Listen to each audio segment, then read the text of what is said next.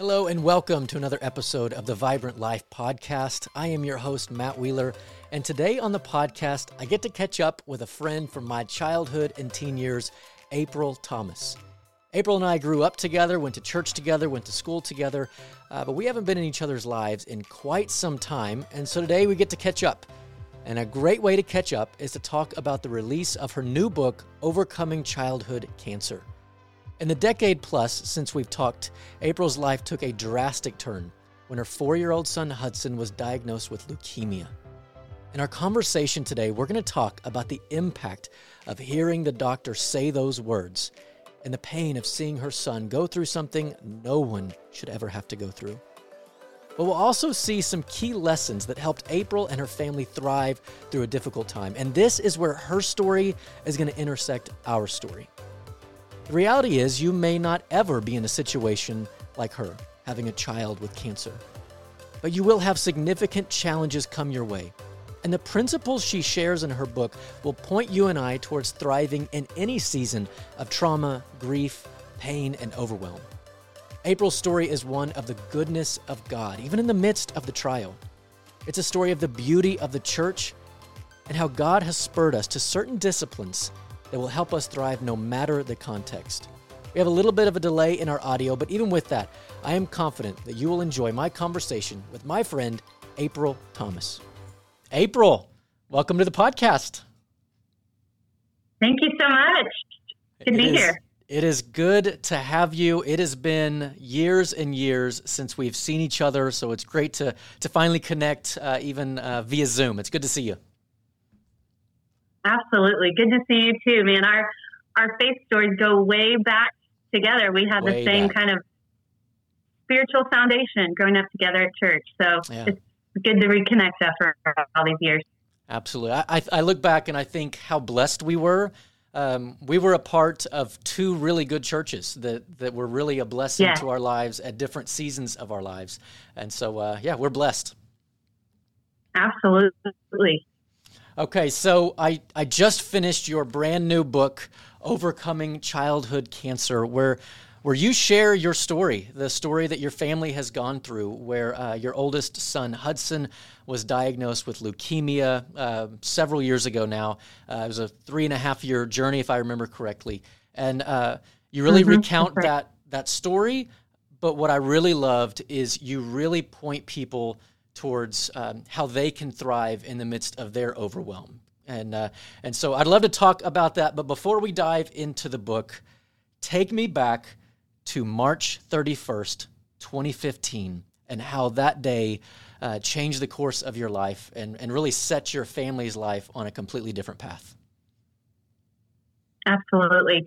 Yeah, so 2015, that was back before our daughter Annabelle was born. So we were just a family of four. Hudson was four years old, and Graham was two. And um, and life was pretty simple. We were kind of in that sweet spot of parenting. You know, everybody was sleeping through the night, and Oh, yeah. the Yep. boys were best friends. You know, they just loved to be together. And I was really enjoying my role as a stay at home mom with, you know, two little boys, just living life through their eyes, the wonder of childhood. And the days were slow. And man, we just, we spent our days playing in the dirt and going with friends to the zoo and story time at the library and all of that good stuff. Um, and, you know, I remember Hudson had been sick a lot that previous winter, even getting mono, which I guess was not all that common for someone his age. And I'd been really concerned about his pale color and even some bruising he was having, but his pediatrician assured me everything was fine. But then one day in March, he started really complaining of leg pain and crying out. But he was kind of a sensitive child, so we just thought, hey, he's having growing pains. But then on March 31st, 2015, I went to pick him up from preschool and he cried and asked me to carry him to the car. Wow. And I'll never forget what his teacher said. She said, In 25 years of teaching, I've seen a lot of growing pains and I've never seen it look like this. hmm instantly in my heart, I knew something was really wrong. Yeah. So I carried him out to the car, and by the time we got home, he didn't even want to be touched. He crawled on his hands and knees into the house. So Josh took him to the pediatrician while I stayed home with Graham, who was napping, and um, the pediatrician sent him on to the children's ER to have some more tests done. And Josh called me from the ER crying and just said, bad. Wow.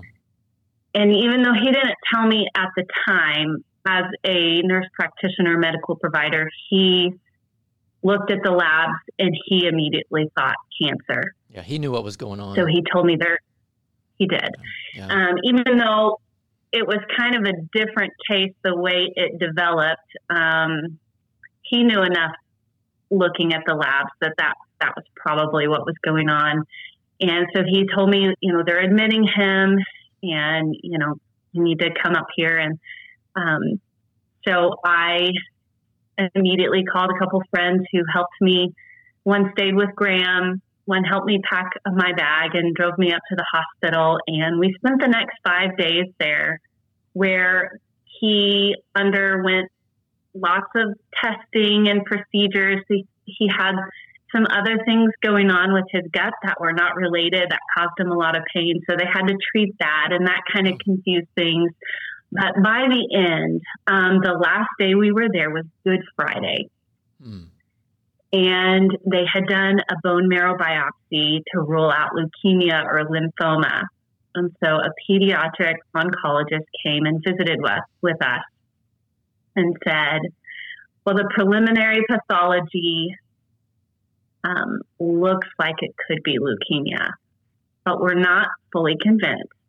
So, since Hudson is stable, if you'd like to go home over the Easter weekend and be with family, you can come back on Tuesday and we'll give you the final, wow, um, you know, final report. And you know, the timing of the Easter holiday was not lost on us. It, you know, it was, was just the, it was really a gift to remind us of the the power of the resurrection wow. of our Lord and Savior. That you know, um, we went home that weekend, and on Saturday, I remember kneeling at our bed together, Josh and I, my husband. We kneeled at the end of our bed and we prayed as Jesus did in the Garden of Gethsemane that if God was willing, that he would take this cup of suffering from us. But that if that was not the best, his best, that he would help us to glorify him and to keep our eyes on him. Um, and obviously, we wanted we wanted the final pathology to come back and say, you know what, it's not right. cancer. Absolutely. It was just a virus. Yeah. Um, but we trusted God and He enabled us to trust Him. He gave us the faith for that moment. So when we went back the following Tuesday, they said, yes, Hudson has B cell acute lymphoblastic leukemia. Wow. And really, from that day, our lives completely changed. They essentially handed us a roadmap for the next three and a half years of our life that entailed several different phases of chemo that Hudson would have. Um, it started with the most intense, um, everyday um, trips to the clinic, the oncology clinic, hospital stays, and that sort of thing. And then as the years went by, it was less often, but it involved oral chemo, IV chemo, wow. and then what's called IT or intrathecal chemo that they would insert through a lumbar puncture into his cerebrospinal fluid because leukemia likes to hide out in the brain. So they had they had to treat put chemo in his brain. Um, and then he also had to take high dose steroids that were as a sensitive kid, they were really, really hard on him. That was really the hardest part of the treatment. He had him the first 30 days, and then every four weeks for about three years, he had five days of steroids. Um, and he had a very severe reaction to them. Um, like at one point, we had to hide the kitchen knives because he became so angry and aggressive. Wow. Um, so, you know, immediately they they said he needs to stop going to preschool, stop playing soccer. He can't, at least for a little while, can't play in the dirt or go to the zoo because his immune system would become weakened and he would um, be exposed to opportunistic infections. And um, so life changed for him, but it really changed for all of us, including Graham, who was, as I mentioned, just two at the time. Wow. We tried to keep his life as normal as possible with the help of grandparents so he wouldn't have to stay the night at the hospital or spend all his time at the clinic. Um, they would keep him, or we would, Josh and I would take turns. Um, but it was stressful. And, you know, we tried our best to keep the stress out of the home and, and God was good throughout all of that time. But, you know, it was still stressful and all of us were affected. Life life changed for all of us. Wow. Take me take me back a little bit, um, kind of behind the curtain, if you will, of what's the emotional impact when you hear the word leukemia? Um, as a mama, what's what's going through your mind, and maybe um, that, but also seeing Hudson endure those steroids, seeing him endure the the pain. What what toll did that take on you personally? Oh yeah. Um, well, from the first minute I heard the the word leukemia, it felt like you know the world just stopped. Yeah. Um, I think I was in shock. Uh, I remember I just stopped really hearing what the doctor said. Um, it was like, you know, Charlie Brown, wah, wah, wah, wah, wah. Mm-hmm. Yeah. it was like yeah. the room blurred and it, it felt like all the blood just rushed from my body. And I just thought, this can't really be happening. But at the same time, at the same time, I felt the hands of God wrap around me and hold me and strengthen me for the task. And I think it's that way with anything you face in parenting. It's like, well, we have to do this, so we're going to do this. And God's going to help us do this one day at a time. But, um, you know, there was suffering involved. It, yeah. it was, there were, there were really hard days where mm-hmm. um, I felt like everyone else's lives are moving on and yeah. ours have stopped. Like Hudson's childhood has been stolen from him. Mm-hmm. Um, why, you know, we wanted to play in the dirt. We wanted to go to the zoo. We wanted to, we didn't want to miss Mother's Tea at preschool and those things. And it was hard. There were some days where it was hard not to just be consumed by the moment mm-hmm. and to see the big picture, which now, you know, obviously looking back is is easier to see. Life did move on and get better. Um, but yeah, it was it was really hard. So with with a little bit of hindsight, you've you've written this book, um, and really it is kind of the, the, the subtext is lessons from a mom whose family learned to thrive during her son's greatest battle.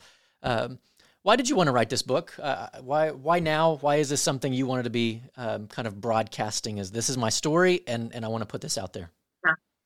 yeah. Good question um, an interesting answer, actually. So, but I can remember um, enjoying writing as far back as second grade, but I really haven't done much writing since graduating college. Um, although I enjoy the process of writing and even find it cathartic, I've never I've never been a consistent journaler or anything like that. It's almost like I prefer to have an audience, especially if I have something encouraging or inspiring to say. But when Hudson was in his cancer battle, I did a lot of writing to update our support network and really enjoyed it and had people encourage me to write a book someday.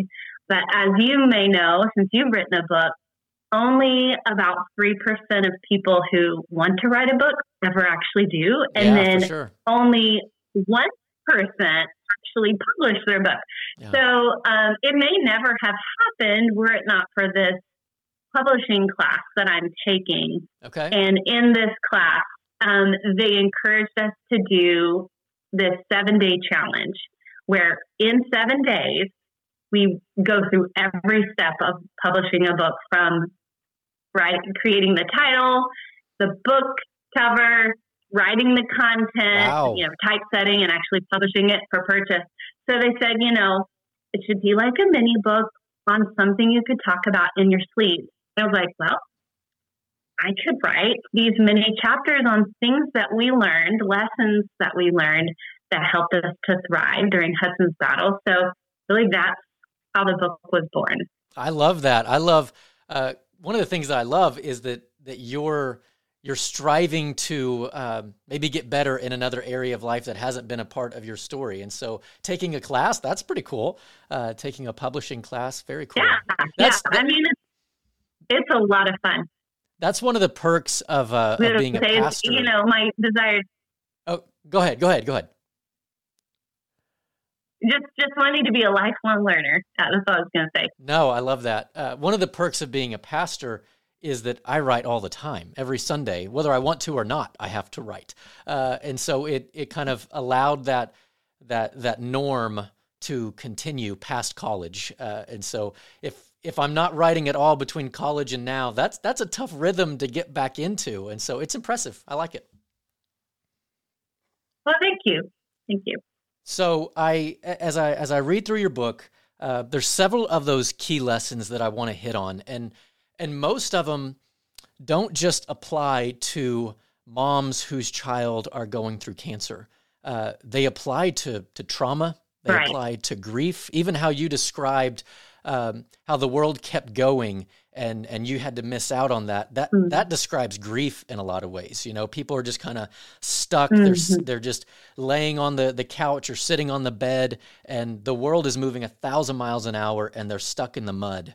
Um, and so, what I really saw from your book are, are different principles that can help us no matter what we're going through in life.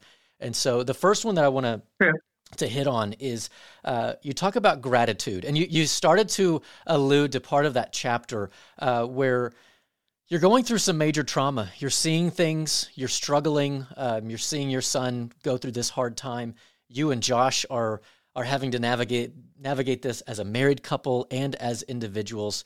But you you talk about intentional gratitude uh, that you you are making an effort in the midst of this to verbalize what you were grateful for. And so my question is, why did you do that? And and kind of the the second question is, how did you balance gratitude with the realities of grieving? Because you were grieving. You're grieving that your son didn't get to have the childhood that you thought he was going to have. And so, how do you balance gratitude and and grief? Yeah, that's that's a great question. Gratitude was what kept the grief from swallowing us up. Okay. Because, yeah, as, as you mentioned, grief is there. That is um, that's a natural human response. It's a, you can't avoid it in in trauma in something like childhood cancer. You are going to grieve. Um, but the reason I started the book with gratitude was because that was huge, and it continues to be to this day. I still keep a gratitude journal because it has been life changing for me. And, um, you know, and I know you're going to talk about support network, but one of the Yeah. things one of my friends did for me was to give me this journal right at the very beginning. She gave me just a blank journal, said joy on the front. And she said, I I would like for you to write down three things every day that you're thankful for.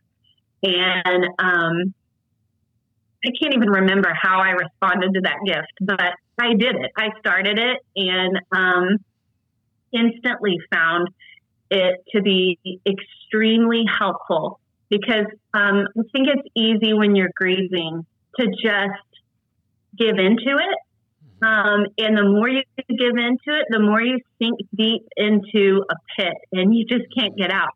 But what gratitude did for me, um, and I think it does for others, is it allowed me to see the good that was there. Yeah. It changed my perspective and my lens. Um, and it didn't even have to be something profound. It could be, I'm grateful for this cup of coffee. It tastes really good yes. in its warm. Yeah. You know, I'm so thankful. Like right now, it's fall. Those leaves are turning and it's really beautiful. And it just makes you feel good. Um, and the more you intend to be, you know, the more intentional you are to be grateful, the more things you see and notice that are good. And the more you start to speak about what's good. And, um, and then it, it affects others around you. And so it was just, it was huge. It was really powerful. It was a simple exercise um, that had a profound impact on my day to day. It was one thing I could do that would actually uh, make me feel better, even just, on the really hard days. I just feel that's applicable to nearly everybody. Uh, whether it's significant trauma, mm-hmm. significant issues we're going through, or we're just in a funk, we're just in a pit of our right. own, is is being intentional. I think you said three things, three things today that I am thankful for, that I'm grateful for. Uh, I think it it it changes our heart posture a little bit. It, it forces us to see that uh, life is tough, but God is still good, and He's still paying attention. And and so I love hearing that. Absolutely. As, as you're reaffirming that truth every day, you're seeing the impact of that truth on your life.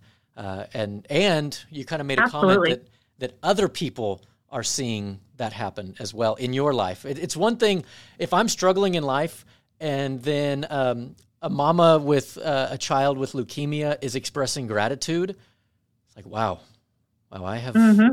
I've got to mm-hmm. I've got to address this. I have some things I have to be grateful for too, uh, and so I think that's a that's an encouragement to a lot of people uh, in in many seasons of life. And so, you see it the same way?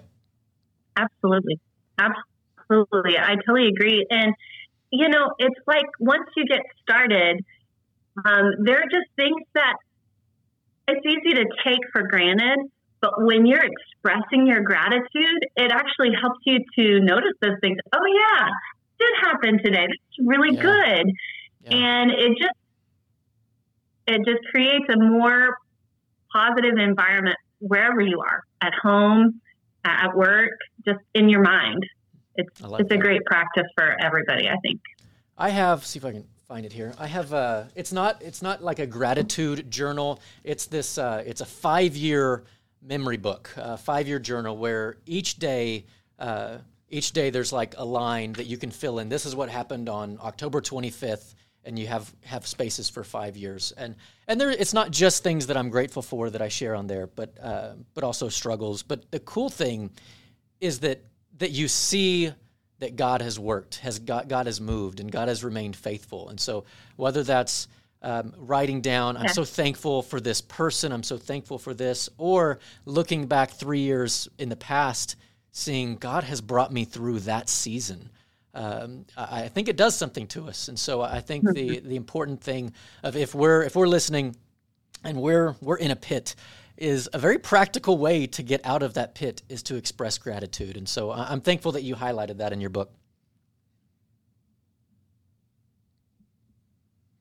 As we uh, as we keep going, uh, I, I want to kind of look at, at, another thing that you spoke of, and you kind of addressed this a, a second ago. Uh, you had a strong support network. Uh, you had people that that really really cared about you. Uh, we see this in other areas of life. We've addressed this on the the podcast already.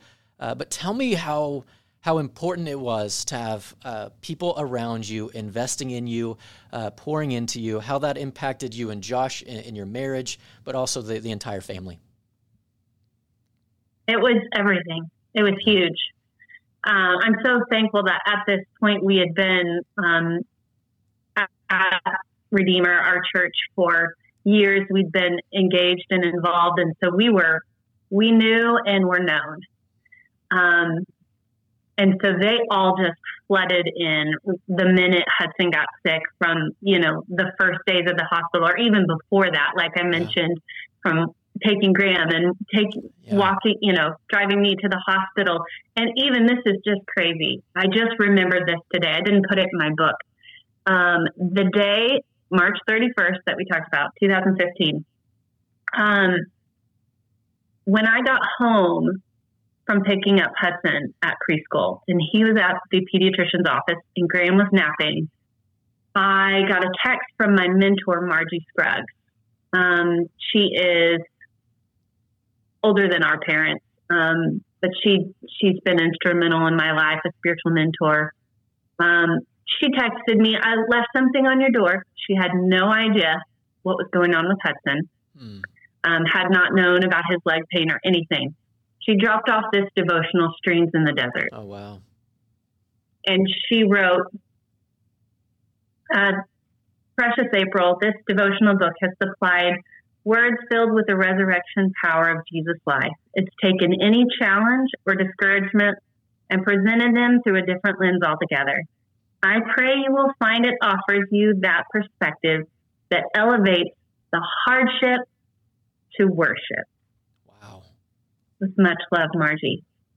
The entire thing is about hardship and how we can see Christ in it, how it can help lift us up out of that place um, and see purpose. And I can't tell you how many times I got exactly what I needed for the day reading this, how um, it just seemed to line up with the the suffering and the struggles we were facing. And um, you know, God knew. Margie didn't know what that how much I was going to need this, but God knew. And the very day, the, the timing is too coincidental. It's too much of a coincidence. Yeah, it is. And there are countless stories like that, and how you can see the Holy Spirit moving in individuals um, prompting them to meet our needs before we have them um, or just in time. And their obedience blessed not only us, but it blessed them too.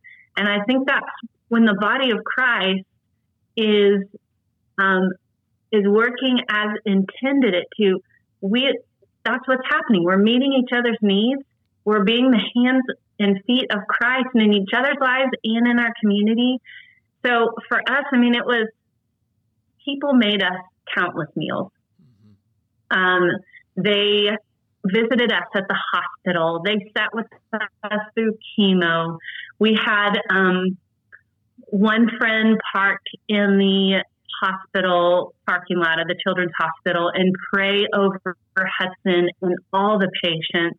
We had people park outside of our home, uh, outside of our home at one point. I know this this really isn't part of the story, but our daughter was born when Hudson was in cancer treatment, and she began having seizures. Oh, wow. um, she has epilepsy, and so people said that the Thomas family is going through a lot, and they need extra prayer, and we're going to pray in proximity, 24 hours uh, not 24 hours a day, but one person every day for two weeks parked outside of our home and prayed over us. My goodness. And her seizures stopped. Wow.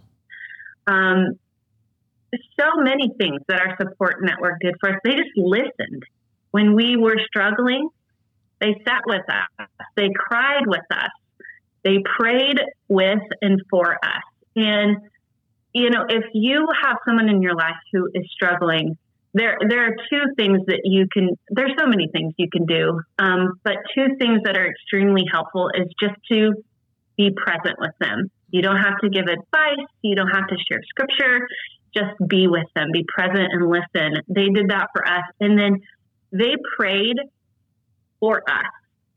And we felt their prayers. We felt strengthened. We felt the peace that passes understanding. We had what we needed internally, and we could tell it was it was because people were praying because we weren't always spiritually strong from day to day for three and a half years, as you know. Um, but that's where our people lifted us up. I mean, like, um, you know, Moses' arms were held yes. up by Aaron and wow, who else? Wow, uh, you know the story. That, that's yeah. what people did for us. Wow. So I, I see, and many um, things that I'm not probably thinking of. I, I yeah, I can only imagine. There's there's a few things that that I see in in that account. Of one, you highlight this simplicity of of being there for people. Sometimes, you know, if we have a friend who's going through something we've never gone through, whether it's a death or a sickness in the family or something traumatic, uh, we think, well, I don't know what I'm supposed to say, you know, and and a lot of times, right. as I'm sure you probably experienced a time or two, a lot of times people say really stupid things uh, because they don't know what yes. to say. so right. uh, I, I, think what you Me highlight, yeah, absolutely, uh, what you highlight is is just sit there, just just be mm-hmm. there, mm-hmm. just pray for mm-hmm. them. Uh, that's something we can all do. Uh, and so I think it's something really important. But there's another element that I want to I want to dive into for a second. Um, you it caught my attention. You said uh, my mentor brought that that devotional. Um, as I hear of of the importance that community plays in in our everyday lives, no matter what we're going through, uh, I am convinced that uh, community is a discipline. Uh, that it's it's something that it takes intentionality. We don't just s- typically uh, stumble into God centered community. Uh, we we have to seek mm-hmm. it out and we have to be intentional with it.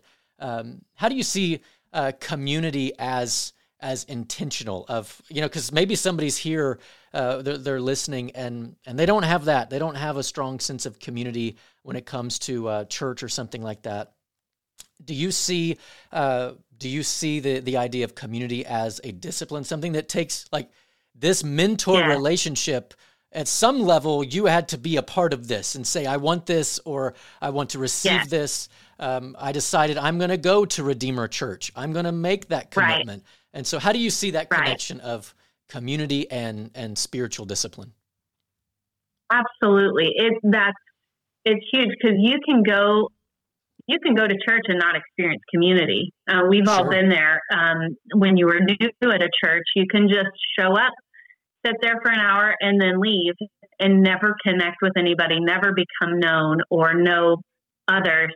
And so for us, that looked like getting plugged in um, and staying plugged in, staying connected over the years. And then with time, it just gets richer and richer. We, you know, in addition to serving in different places in our church, we put ourselves out there to be in a life group, a small group, wow.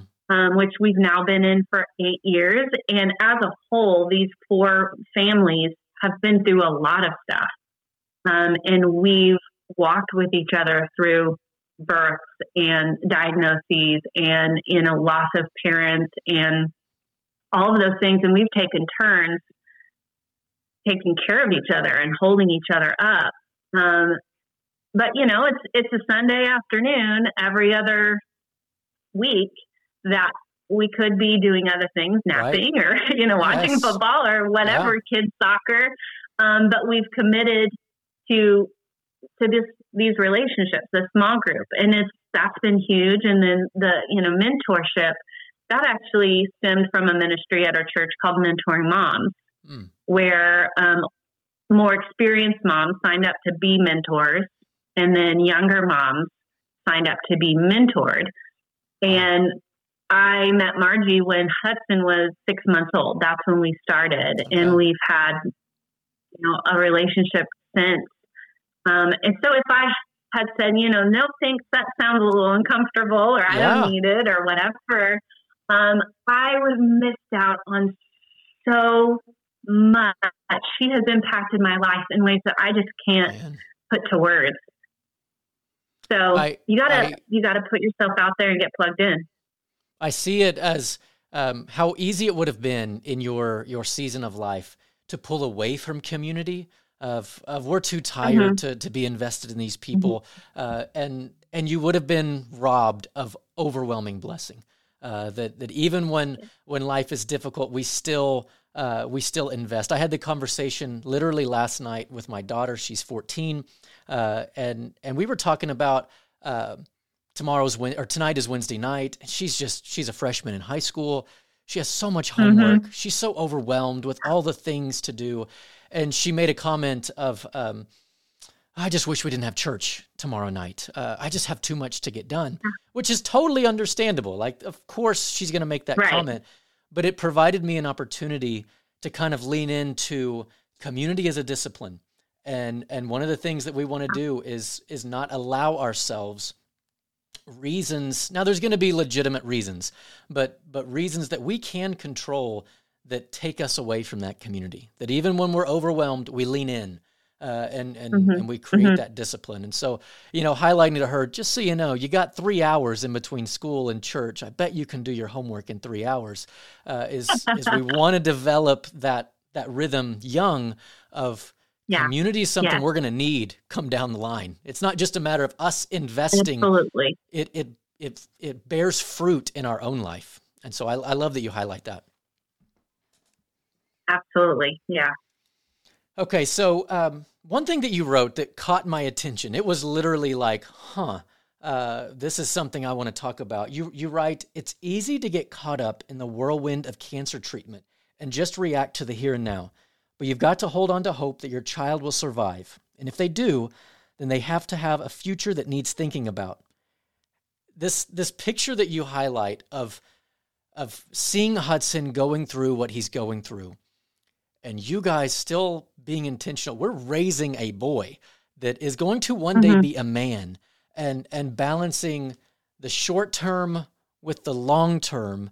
Um, how did you do that? Why why is that something you you felt led to do? Because it would be so easy. I mean, your baby boy's going through a whole lot. Like, yes, you can have that extra candy. Okay, I under I understand why you're mouthing off a little bit, uh, but you're trying to form right. a long term young man uh, what was that balance like? I, I just found that very interesting. Yeah. So yeah, I I don't know. I I think I just have to give credit to the Holy Spirit in the discernment there um, to think long term. Uh, and, and maybe I don't know. Maybe we were exposed to some kids that were a little further down the road that had kind of been um, pampered and spoiled to a degree that yeah. it really showed up in the clinic. Um, but you know, it's it's not to say that we didn't give extra grace. I think the situation, you know, there were days that called for extra understanding and grace. Sure. Like when Hudson was on steroids, we knew to a certain degree, uh, you know, four year old with this medication could not help it. Mm-hmm and we had to insulate him and you know create boundaries that would keep him safe and others safe but um but there were times that he just didn't feel good and he might have like as a four year old wanted to tell the nurse that you know her needles are poopy yeah. and, you know we had to say but we need to be kind you know you can't yeah. talk that way um and so yeah, I think it took it it took some discipline and it took um, some wisdom to know what what do I need to correct and what do I need to let go in this moment um, because you kind of have to play out the scenario. What if?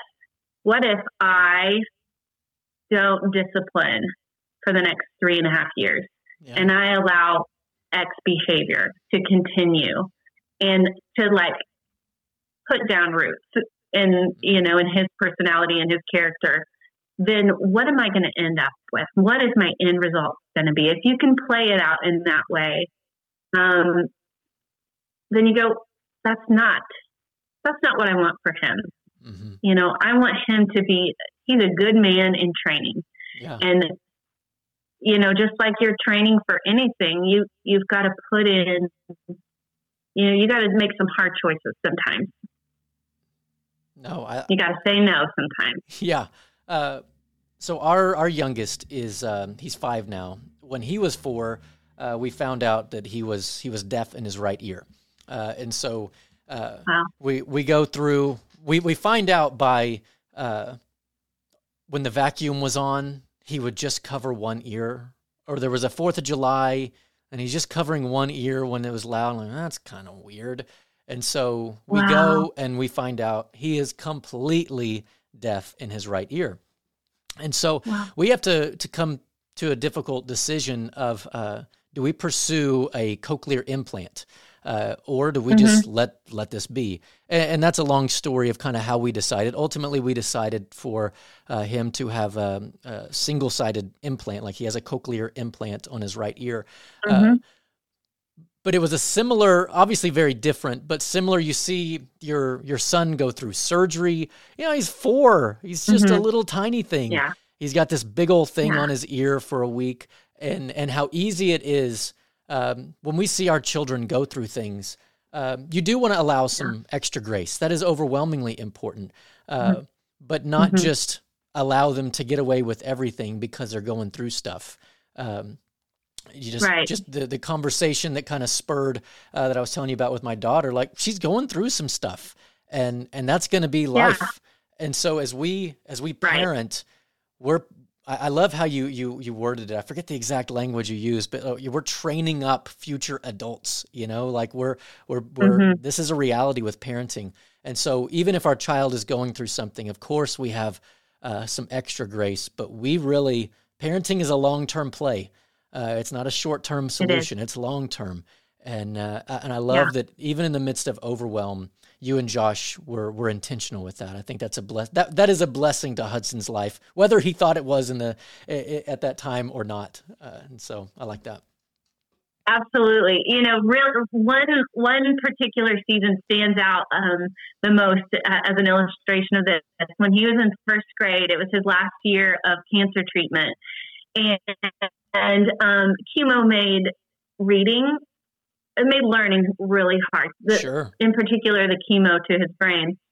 And so he was delayed in learning to read and also had some gross motor skill issues. And so he would go to school and then he would come home and we'd work for two hours on on homework, on Yeah. reading, Yeah. and we signed up for a study um, called integrative listening systems that basically he would have these headphones in and they would play the, this classical music that had certain frequencies that was supposed to um, it did it did some work in his brain and at the same time he would be doing activities that would use Okay. both sides of his body and um, cross the midline. He would stand on a balance board and hit this tennis ball and you know he didn't want to do it he Yeah. wanted to come home and play he'd been at school Sure. a day he was in chemo you know and um but we did it we it took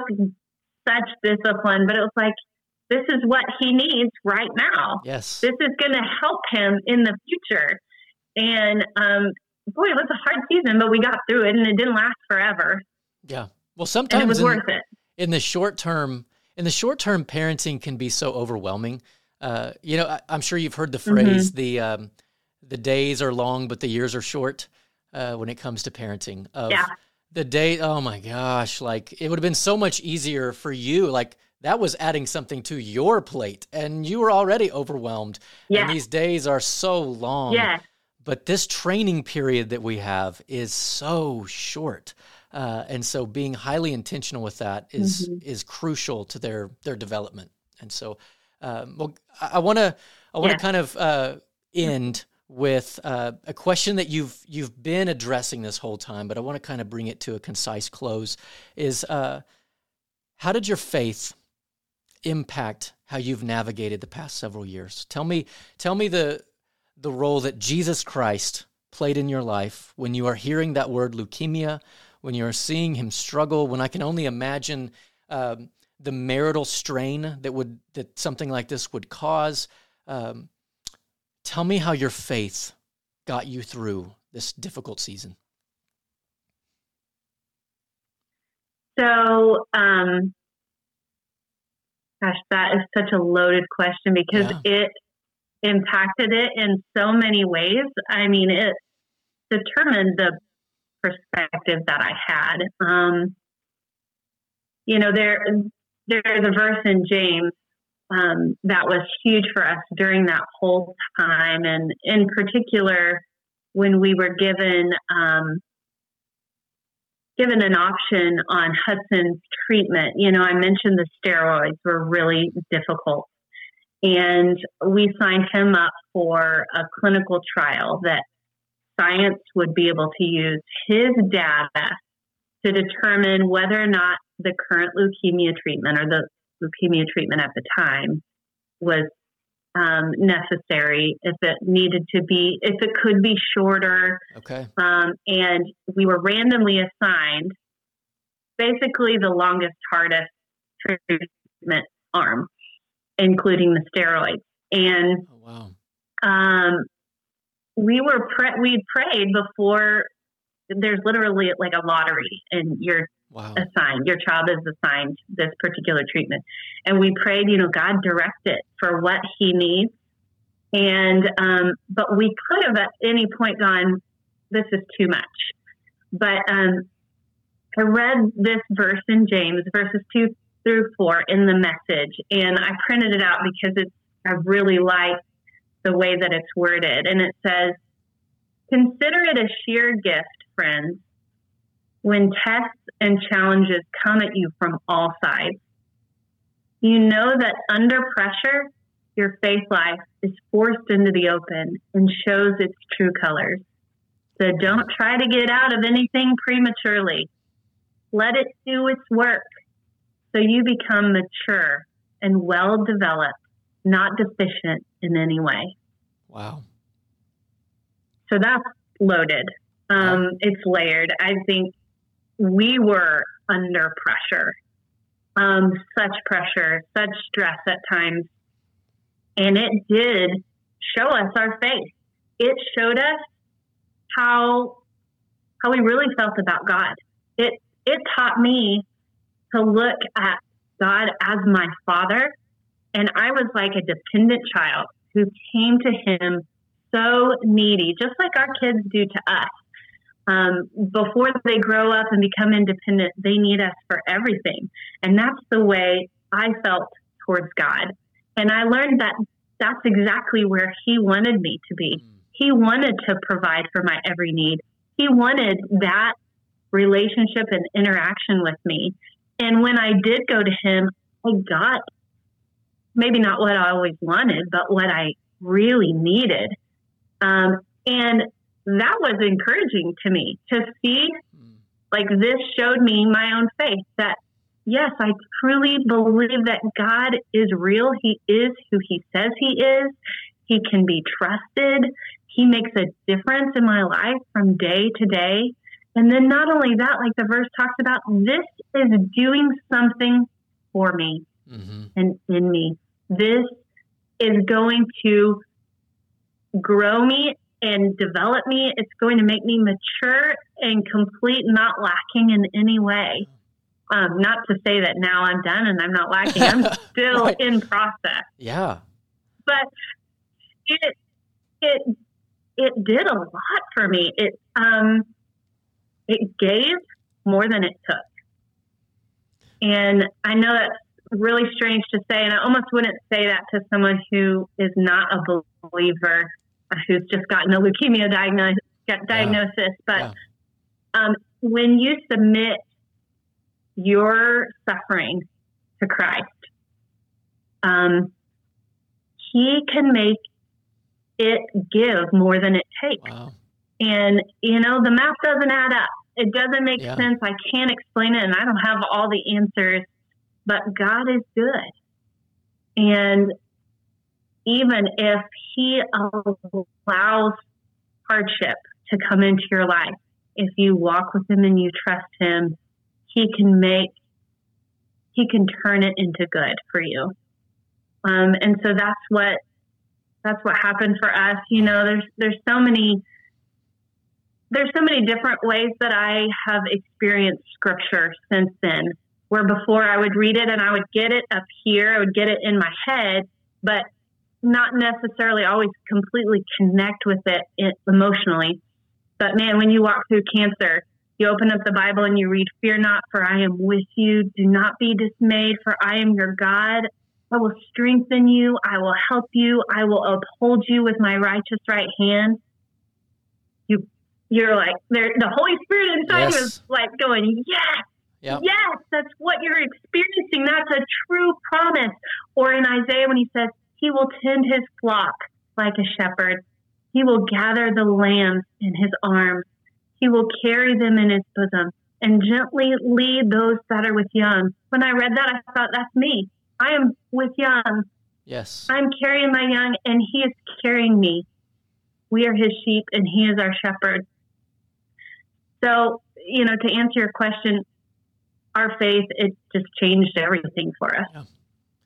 What I what I hear, kind of that that passage in James, um, how we see that lived out, is it sounds like your faith, even maybe how you would describe your own faith, is very different than it was before March uh, in in 2015. Uh, it looks different. It's been sharpened. It's yeah. been refined. It's been compressed, and and and you mm-hmm. see that with um, with the perspective you now have uh, that that in, in hindsight, it's often I don't know if you know, know the song uh, "Goodness of God." It's one of my favorite songs. Yeah, uh, yeah. But it's I love that song because every time we play it at church or I hear it on the radio, my mind goes to the hard times.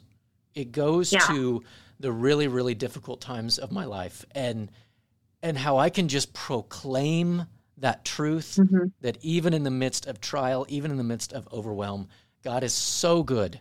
Uh, and so uh, mm-hmm. I love that, that you highlight that uh, because those hard times are forming us, they are shaping us. And so uh, I think that's a beautiful thing. And so, last question How are things now? Give us an update of how Hudson's doing and kind of where you guys are as a family. Yeah, so Hudson is now 12 years old. He's about to be 13 on December 1st. Okay. So, what I didn't say was after that three and a half year period, he rang the bell, you know, to signify the end of chemo. And then there's a five year period of remission where, you know, the cancer could come back. And yeah. so we had to go to the hospital once a month for the first year for labs to make sure everything looked good. And then the second year, every other month. And the third year, every third month, and so oh, wow. on. Okay. And so, really, just a few months ago, back in June, no, actually it was August. August, he had his wow. last checkup and was declared officially cancer free. So, um, wow, that's fantastic. It is. It is. Um, and he is. He's doing great in school. You know, they they talked about all the late effects of chemo, how it could affect his ability to learn and um, he's, you know, making straight A's. He's in middle school now. Um, he loves the Lord and loves to share his story. It's it's interesting because kind of his thing, his activity that he has fallen in love with, um, besides band, is Ninja Warrior. We have a gym nice. close to our house, you know, like the show American yeah, Ninja Warrior. Yeah, yeah. Um, he loves the obstacle training and he has just made it onto an elite competition team. And um, his he would love to be on the show to make it to the wow. junior, you know, American Ninja Warrior Junior.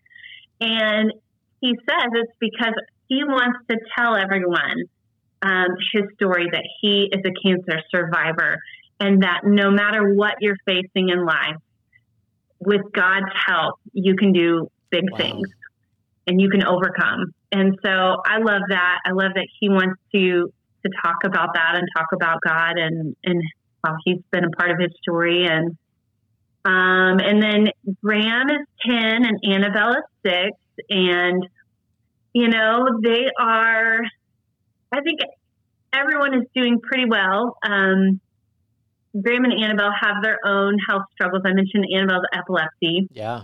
Um, her she's mostly mostly seizure free um, on medication, although she did have uh, an ambulance ride back in May. Okay. Had a bit of a scare. Um, but she's doing well. And then uh, Graham, he has he has pandas, um, pediatric acute uh, neuropsychiatric um, disorder associated with streptococcus. It's an, a neuroimmune disorder. Wow. Um, that's been uh, that's our current struggle, and you know, he he's had a lot of healing and a lot of help, but he's currently having a flare right now. So all of this is really fresh, and Yeah. we have to. You mentioned remembering what God has done in the past and His goodness and faithfulness. That's what we're doing right now Yes. to get us through our current struggles. Um, and you know, that's just kind of life. Like Is you know, it's not one and done, and then the rest of life is easy. But what I am encouraged by um, is that this is not the end of our story. Yeah. Today is not the end of our story. Our story um, ends in heaven, where there's no more suffering, there's no more childhood illness, pain, crying, um, and